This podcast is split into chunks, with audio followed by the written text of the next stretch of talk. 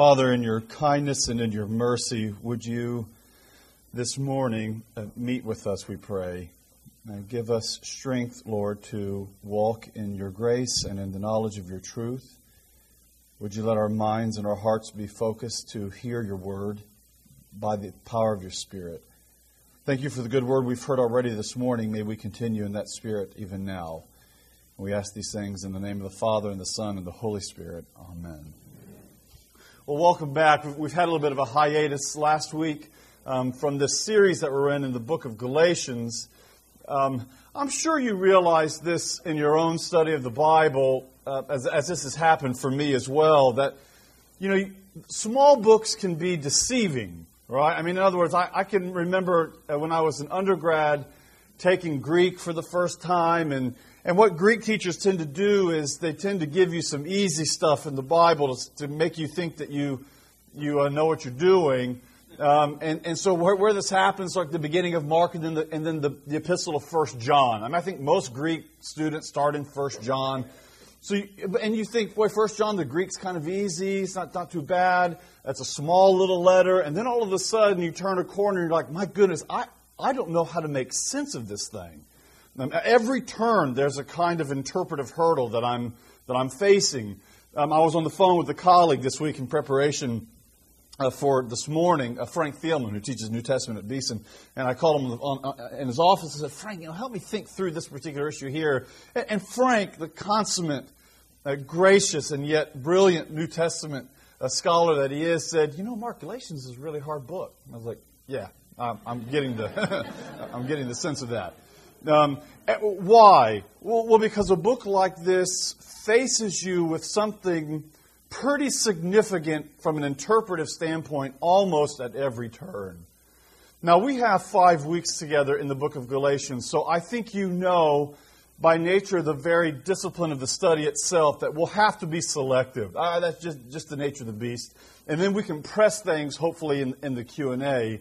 Um, but I'm not even going to get out of chapter two this morning, and really things start turning up once you get into chapters three and four, and then five, and then we sort of sort of you know fan it out in, in chapter six. Now, so it's chapter three and four where where the beastly matters begin to begin to face us, and I hope we'll spend our time in in chapters three and four in the next two weeks together. And then talk in the last week about the implications of this that Paul does as well in, in chapter six. So can we put it in reverse? Because I know um, I don't expect you to remember everything we talked about two weeks ago. And there's been a lot going on. There's a lot of teaching going on now at the cathedral with Lent. And so let, let's just back up a little bit. A few introductory matters. N- number one, here we see in the book of Galatians the great apostle, Um, the one that we heard about this morning from the pulpit from Dean Limehouse, the Apostle Paul has been arrested. Um, he was, by his own definition, now this is a very interesting turn of phrase, Paul was blameless by his own self-identification when it, when it came to the law. I was blameless, and yet he was still a sinner. Now, that's a very interesting distinction that Paul makes, that one can be blameless with regard to the law. He would identify himself in that way, yet at the same time be a sinner, shut up in sin, unpleasing to God. That, that's the dialectic, that's the tension that Paul is in. He's on his way to Damascus. You know this great story. You've maybe seen the Caravaggio and famous paintings of, of um, Paul on his back. He gets turned upside down in Acts chapter eight and nine. And what happens on the road to Damascus? Paul, who is zealous for the law, zealous for Judaism, advancing very quickly in the ranks of that particular religious system, is arrested. Um, there's no sort of preparation. I mean, this is, you know, and it's not a paradigm for everything. Paul's getting called here as well, so this isn't necessarily a paradigm for everyone's conversion. But here, Paul is arrested on the road. Um, he he wasn't at Christian camp. Um, he wasn't doing a Bible study. He wasn't in a seeker-sensitive service. He got thrown off his horse, um, on his back. The skies opened up, a voice from heaven began to speak, and the voice was the voice of none other than Jesus Christ himself, the ascended and the arisen Lord. Paul, Paul, why are you persecuting me? For that is one of the most pregnant statements in all of the book of Acts. What do you mean? Why am I persecuting you? I don't even know who you are. I've never even met you. How could I be persecuting you? And here we begin to see the organic union between Christ and His body, the church. Paul was persecuting the church, therefore he was persecuting Christ. And Jesus could speak very, very straightforwardly about the, the relationship between Himself and His own body. And Paul is clear about this in Galatians chapter one and Galatians chapter two. Paul says, I didn't go to Jerusalem Theological Seminary to get my understanding of the gospel.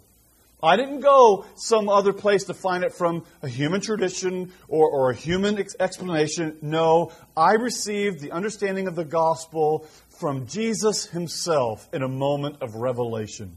A peeling back of the heavens where God spoke to me by Jesus. I go out into Arabia, my own sort of theological experience, and I'm taught by Jesus for three years in Arabia, and I come back and now I'm doing my gospel work for the Gentiles. Now to be sure, I went up to Jerusalem to make sure this is copacetic because Peter was called to minister to Jerusalem, to the Christians in Jerusalem, and I'm called to minister to the Gentiles.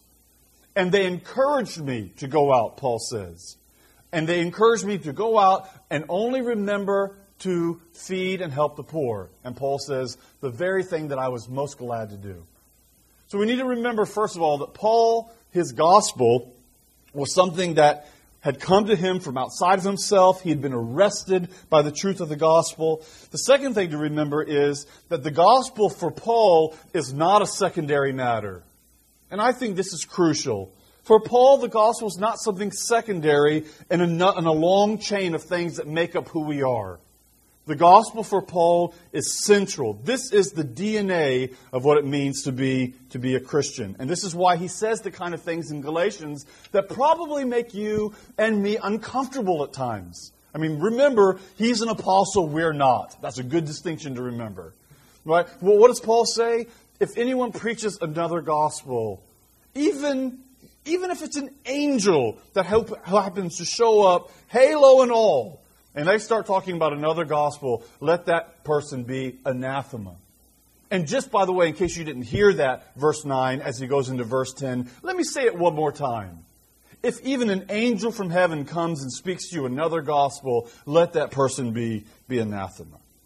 The gospel is at the core of what it means to be a Christian, what it means to be a follower of Jesus. Let me put it to you this way. No gospel, no church. No gospel, no doctrine of the gospel, no Jesus. You don't get the one without the other. I'll take Jesus' person, right? I'll take um, Jesus' moral instruction.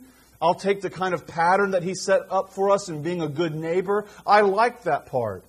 But that part of Jesus without the gospel, without the reality, the expressed reality that we're sinners in desperate need of someone to do something for us. We need the forgiveness of sins.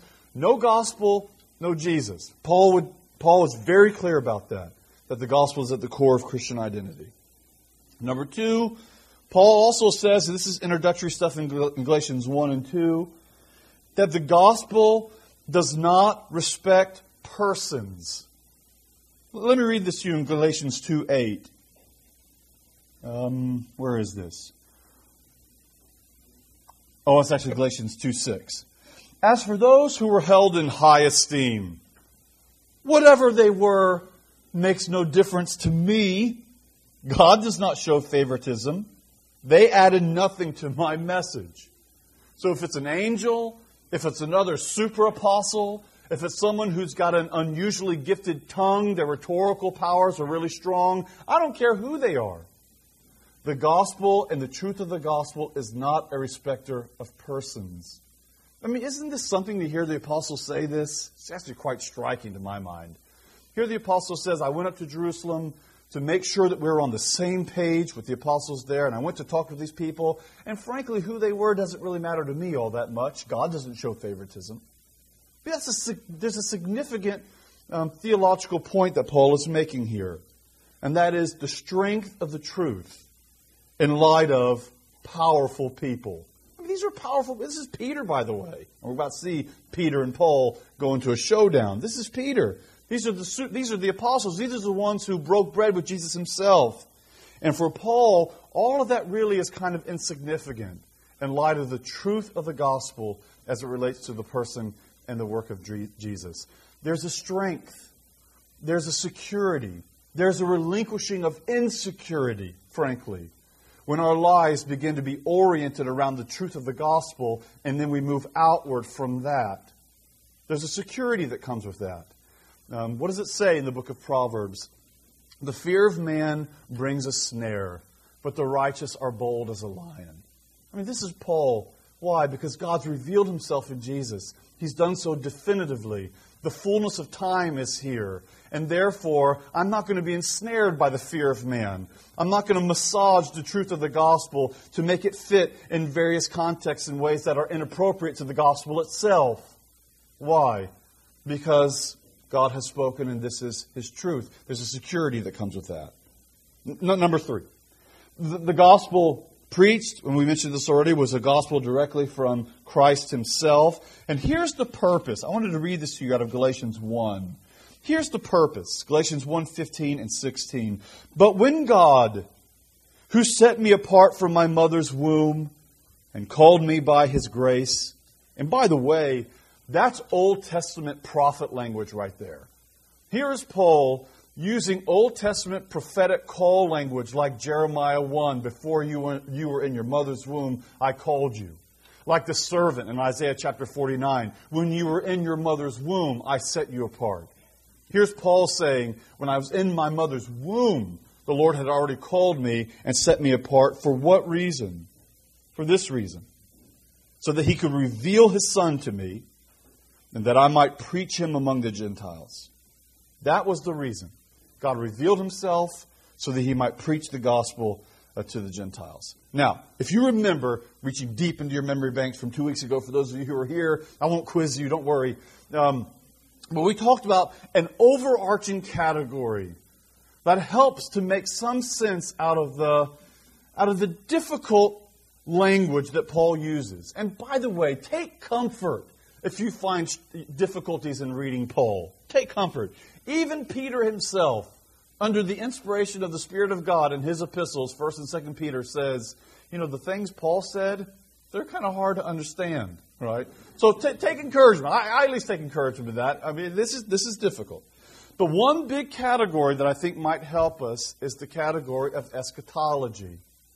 And that is, for Paul, that promised future age that is witnessed to in the Old Testament from the beginning to the end has now come upon them in the middle of time. What the Jewish, uh, what Judaism believed would happen at the end of time, for Paul, this is taking place in the middle of time in the person and work of Jesus, so that now we live in the overlap of the ages. The old age was the age dominated by sin.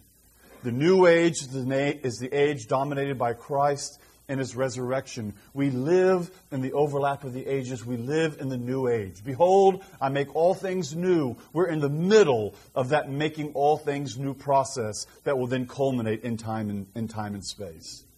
And that's significant.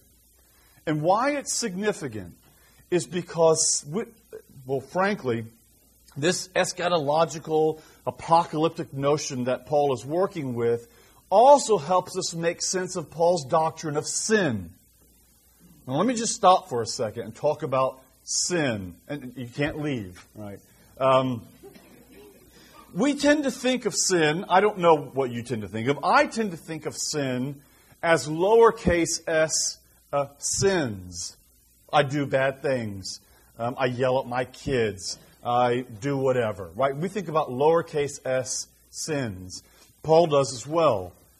But there's another notion at work for Paul, and this is extremely significant to my mind. It's sin as almost a personality in and of itself. This category, this person, this figure, this capital S sin thing that's laid siege of all that is good in the world and used it for its own means. By the way, this is very important in wrestling with Paul's understanding of the law in Romans chapter seven. Paul says, is the law bad? And he doesn't talk this way very often. Matter of fact, there's only a few times where he does it. He says, no way. The Greek there is meganoita. It's like there's no possibility that that's the case, that the law is unholy or that the law is bad. But sin laid siege on that which was good and put it to its own sinful use. That tension that you feel with Paul and the law, and sin grabbing that which was good and holy because it comes from God Himself. Does, God does not compete with Himself in His own expression of His will and His ways. That that good and holy law, which Psalms nineteen talks about it being like a honeycomb and sweet. That that law sin laid siege of and used it to its own end so that it became the means of our death and not the means of our life. And just so that you know this about Paul and the law, which is a very tricky conversation, frankly, it was a tricky issue. But for Paul and the law, Paul's tension that you feel about his relationship to the law is a tension that's at play fully and completely in the Old Testament itself. In other words, Paul's not working here with brand new categories. He's working with categories that are present already in the Old Testament via the, the unlocking of heaven through Jesus Christ. So he's viewing the Old Testament now through this lens. But what do you see in Deuteronomy? Here's the law. It's the means of your life. Walk in it. That's the call. It's a good thing. And what do we find when we get into the prophets? Namely, Ezekiel. You remember that law? That promise of life? It's the very means by which you are now being put to death. That tension that you feel with Paul and the law and all of his letters is a tension that is materially at play in the Old Testament itself. Sin had laid siege on that which was good, and now it had used it toward a means of death and not the means of life. And Jesus comes in to make all things right. The Torah, the law, is incapable of producing a right relationship with God. It's incapable. Why? Because sin was using it toward its own means. It had laid siege on it. But Jesus came, let's use the right, let's use the Bible language. Jesus came to do battle. He came to do battle with that alien, foreign category of sin. And He did battle with sin on the cross, overcoming it, victorious over it, and now bringing in the new age and rendering sin inoperative, or at least mortally wounded. Mortally wounded. So, that's all introduction. Now, Galatians two. All right, Galatians two. We have time, don't worry. So something happens here. When Cephas came to Antioch, Galatians two eleven, and just a little sort of prime the pump here, this story really embarrassed some of the church fathers. In other words, it's not fun to see two apostles kind of going at it. Although, let's be frank about this, we don't see two apostles going at it. We don't get Peter's side of the story. It'd be actually kind of, kind of interesting to hear. I have some suppositions about that myself. I think Peter probably could have been easily defensive about what he's about to do here, and even maybe pull a little Bible out to support it. Now, so I don't know what Peter would have said, but it is a little bit uncomfortable to see two apostles facing off against one another this way, much less the Apostle Peter. I'm going to build my church on you, Peter. I mean, gee, I think Jesus said that, right? So this is a, this is a, this made the earth, some early church fathers, namely Jerome, was one of them, very uncomfortable. Jerome actually tried to rework the story so that what Paul is doing is kind of playing a little charade game. He actually agrees with Peter, Jerome says, right? He agrees with Peter, but he's playing a little charade game to make a, a different point. But under the surface, you know, they're giving each other a wink, wink. Um, and, you know, so this is this has been, if it troubles you, you're not alone. It's troubled others as well. By the way, Jerome's wrong on this. And I, Augustine thought he was wrong too. So when Cephas, that's Peter, came to Antioch, I opposed him face to face because he stood condemned. For before certain men came from James, that is, from the Jerusalem circle of Christians, and here they are in Antioch in Asia Minor. So before certain men came from James, he used to eat with the Gentiles. Well, like what you would expect. Acts ten, you know, the sheet comes down, there's some pigs on there, maybe a little bacon, a little barbecue pork, I don't know. And, uh, and, and, and God tells Peter, go eat that. Peter's like, I'm not going to touch that stuff, I'm a Jew. And he says, go eat it, Peter, and he does. Well, how can I call unclean that which God has called clean. So we see Peter already making this move in the book of Acts. Here he is in Antioch. He's sharing table fellowship with Gentiles. He's doing so because of the gospel. But when these men from James arrived, he began to draw back. He began to separate himself from the Gentiles because he was afraid of those who belong to the circumcision group. So what happened here? Well, he begins to withdraw from table fellowship with Gentiles, with the Goyim, people like you and me. He begins to separate from them because this group, this circumcision group, comes in and they understand that observance of the law is necessary to salvation. It's a kind of Jesus plus something, a kind of legalized religion. Uh, that's a little bit unnuanced, but we'll leave it there for the, for the moment. So here was the priority of certain religious norms that were coming from Jerusalem into Antioch, and now here is Paul observing that Peter's starting to withdraw. He's starting to feel the pressure from these, his, his own circle, really, back in Jerusalem, and he begins to, to back away.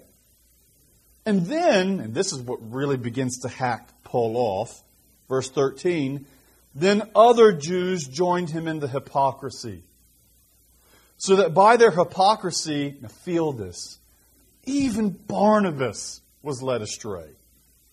Not Barnabas. Are you just, not you, Barnabas.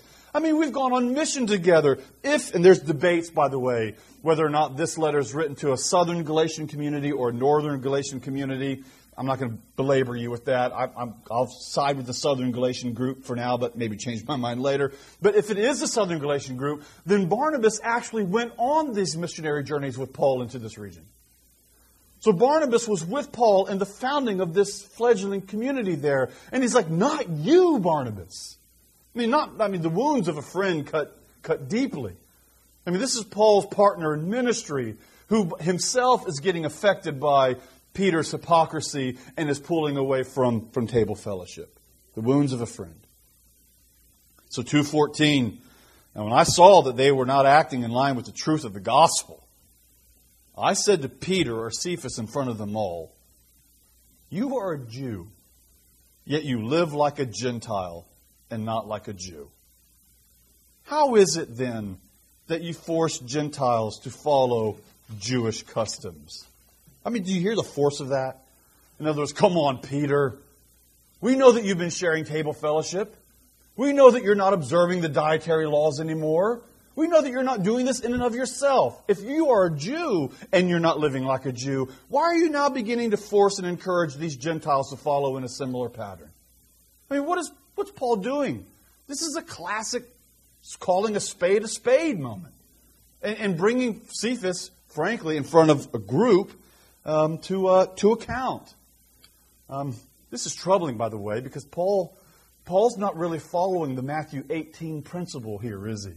I mean, well, if you, if a brother is offending you or, or is is sinning, go to that person one on one, and then if they won't listen to you, take another person, and if they won't listen to you, then well, then go get you know make it a public matter. That's the kind of move of Matthew eighteen.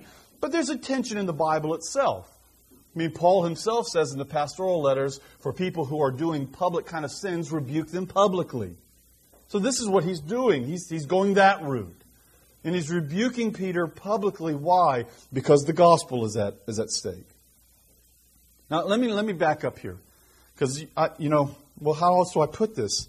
Paul's not always nice. Right?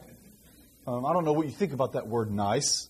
Um It makes me feel kind of funny. Now, now, I've said this in other contexts, so this this isn't very polished, so forgive me. Um, but n- no one gets sort of spiritual points for what I might call the spiritual gift of jackass, right? I mean, in other words, you, you're just kind of an offensive person. You know, I think some people think I'm suffering, I'm suffering for the truth of the gospel, and you want to sort of pull them aside. No, you're not suffering for the truth of the gospel. You're just kind of an abrasive person. I mean, you don't. In other words, there's no. You don't get any sort of points for suffering for Jesus because of that. So I want to just put that out there. But on the other side of the matter, here is Paul, and Paul's not really being nice. In, in other words, Paul's not having a moment here where he's he's um, having a confrontation by a thousand qualifications. Now listen, bro. You know, it's like how we how. Uh, some of you, I would never do this, but some of you might, you know, in an encounter with your wife say, I, I want you to know I love you, but da, da, da, da. I've, I've never I've never done that. Uh, but, of course I have. Or you, you sort of prime the pump.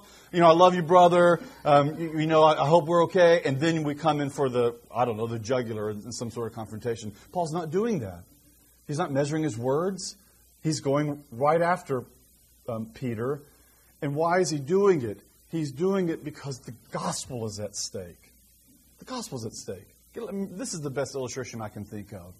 I mean, it's like a mother or a father that sees their children. All of us, it's like that fright or, that fight or flight syndrome. You see your child in danger. All of a sudden, social norms become rather inconsequential.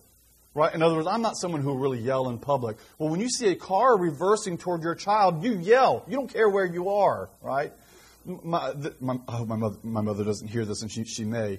Um, but I, I had, I, as a baby, this, we tease her about this to this day, my father does at least, I, I had pyloric stenosis, so I had surgery as a little baby, and, and apparently the nurses weren't feeding, and they were, they kept putting, after I was allowed feeding, they kept putting my mother off, and and uh, and they said, um, you know, we'll get to it, and they wouldn't do it, and then finally my mother went down and had words with them, right, because this is a mother who's concerned. Now, words that my mother denies that she has said to this day, but my father...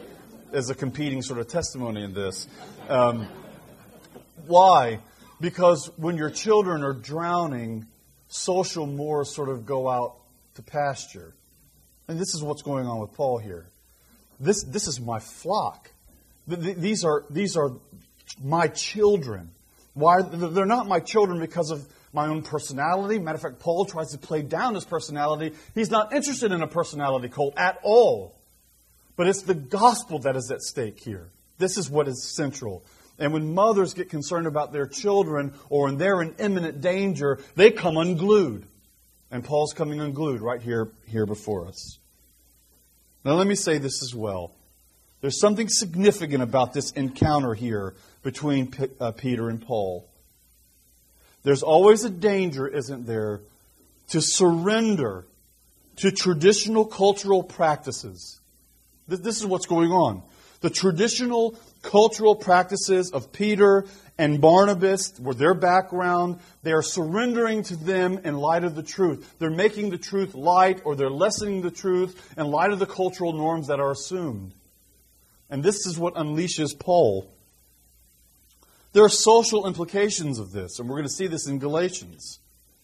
All of us, Jew, Gentile, male, female, slave, free. All of us stand in equal footing before God. All of us do. This is a radical reordering of social norms, both back in ancient Israel or the ancient Greco-Roman world with what was going on with early Christianity, and in our world today. The gospel renders mute, when it comes to social norms, the differences between race and the differences between gender and the differences in our in our social standing. You remember that publican went into the into the temple, and then the Pharisee went into the temple. They both started praying. And and, and the Pharisee began to pray, and he thanked God. And by the way, that Pharisee might have been blameless according to the law as well. I mean, you remember that. But the Pharisee began to pray and say, you know, I'm really glad I'm not like that guy. Whereas the publican didn't know what else to do but say, Kyrie eleison. Right? Lord, have mercy. What Paul is talking about here in this encounter between himself and Peter is, you and I, we are permanent members of the Kyrie eleison club. That's our social standing now. It doesn't matter where you fit in sort of ecosystem of Birmingham or what sort of socioeconomic standing you have within the, the community. And all those things are fine. I don't mean to, to attenuate or diminish them in any sense. But when it comes to our standing before God, all of us, our identity is founded in our membership in the Kyrie eleison group. Lord, have mercy. What is it that Paul's after here? Paul's after something very simple. The gospel renders human effort and human achievement mute. It's over. The kind of social standing, your human achievement, certain kind of religious norms that you, we maybe, those things get rendered mute in light of the gospel. Or let me rephrase it in the way it's probably better. The gospel begins to shape the way in which we understand those social realities as well. gender, race, and social social standing. Why?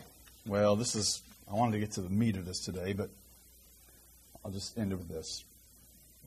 Because verse fifteen and following, these are hard verses. I've had to think long and hard about these this week. We who are Jews by birth and not sinful Gentiles know that a person is justified by the works of the law, but by faith in Jesus Christ. I mean, here it's very possible that Paul is quoting and fiddling with things just a little bit right out of Psalm one forty-three, verse two.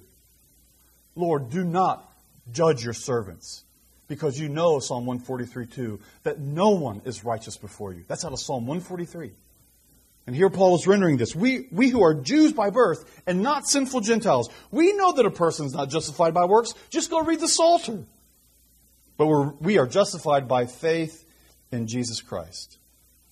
So we too have put our faith in Jesus Christ, that we may be justified, made righteous by faith in Christ and not by the works of the law.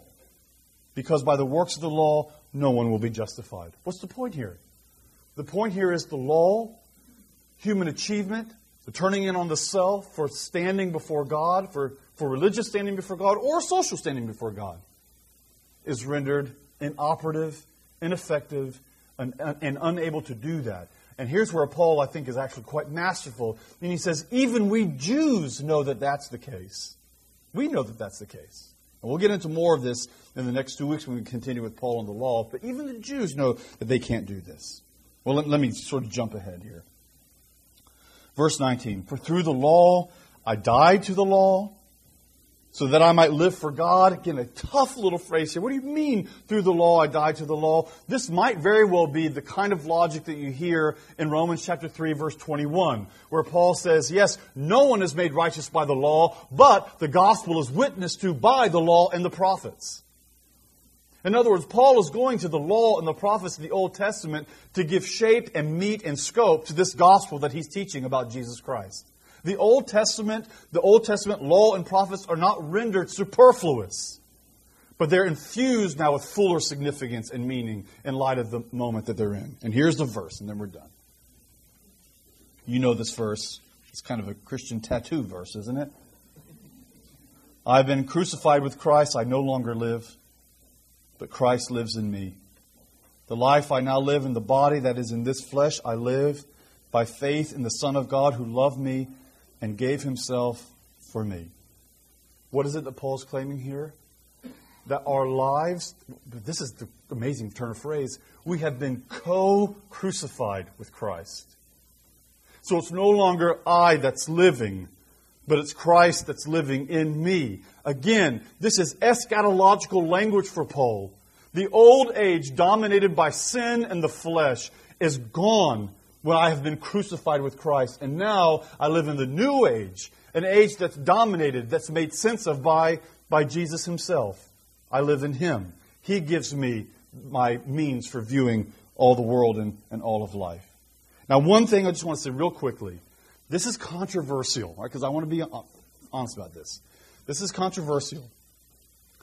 I am becoming more convinced. Oh boy, I could change my mind on this. You can tell I'm nervous. But I am becoming more convinced that there's a certain phrase, the faith of Jesus Christ, which is often rendered faith in Jesus. And by the way, the faith in language is all over Paul. So I'm not pushing that aside. But the particular phrase, works of the law, over against the faith in or of Jesus Christ, I'm becoming more and more convinced that it's Jesus Christ's own faithfulness. So in other words, we have the works of the law over against the faithfulness of Jesus. I'm not saved by the works of the law, but I live by the faith, namely that faith of the Son of God who loved me and gave himself for me. In other words, the faith or the faithfulness, the making good on the covenant obligations that I know about in the Old Testament, Jesus did that for me. I have faith in his faithfulness. I look to him, and now that frees me to live the life that he's called me to live. I don't, I don't live anymore. I live by the faith, namely that faith of the Son of God who loved me and gave himself for me. Can I close with this? And I don't think we have time for questions next week. I'll close with this. Do you know what Paul is saying in Galatians two twenty? It's a verse we all know, and probably in some sense knowing it um, makes us overly familiar with it. But this is a verse that for Paul, I think you begin to hear the earthquake underneath it. I don't, I don't think we can overstate the significance of what Paul is saying in Galatians two twenty. Everything makes sense now in light of Christ. Everything. This changes everything. I understand the law now because of Christ. I understand the way in which the world works now because of Christ. Christ becomes the way in which I make sense of everything. Christ, Christ is central. Christ is, Christ is it all. I mean, this is very important for the way in which we view our lives and the world around us. Jesus Christ is not a kind of, um, or, or, or, or even the top of the list, and a long list of various matters that help us make sense of the world. What Paul is claiming here in Galatians two twenty is that Jesus Christ is the list from beginning to the end. He makes sense of it all. I no longer live. It's Christ who lives in me. Lord, I pray that you'll help us as we continue to wrestle with this book. Give us ears to hear. Lord, where we read things wrongly, guard and protect us. But I pray, Lord, that we will submit to the words that you have given us in this holy epistle, so that our lives would begin to shift and alter because of what you have done for us in the faithfulness of your Son. We're not faithful, Lord. Our faith is so weak. It's so paltry. But when we look to the cross, when we look to Jesus, we see the faithfulness of the Son of God who loved us and gave himself for us, so that we might be free. In the name of the Father, and the Son, and the Holy Spirit. Amen. Amen.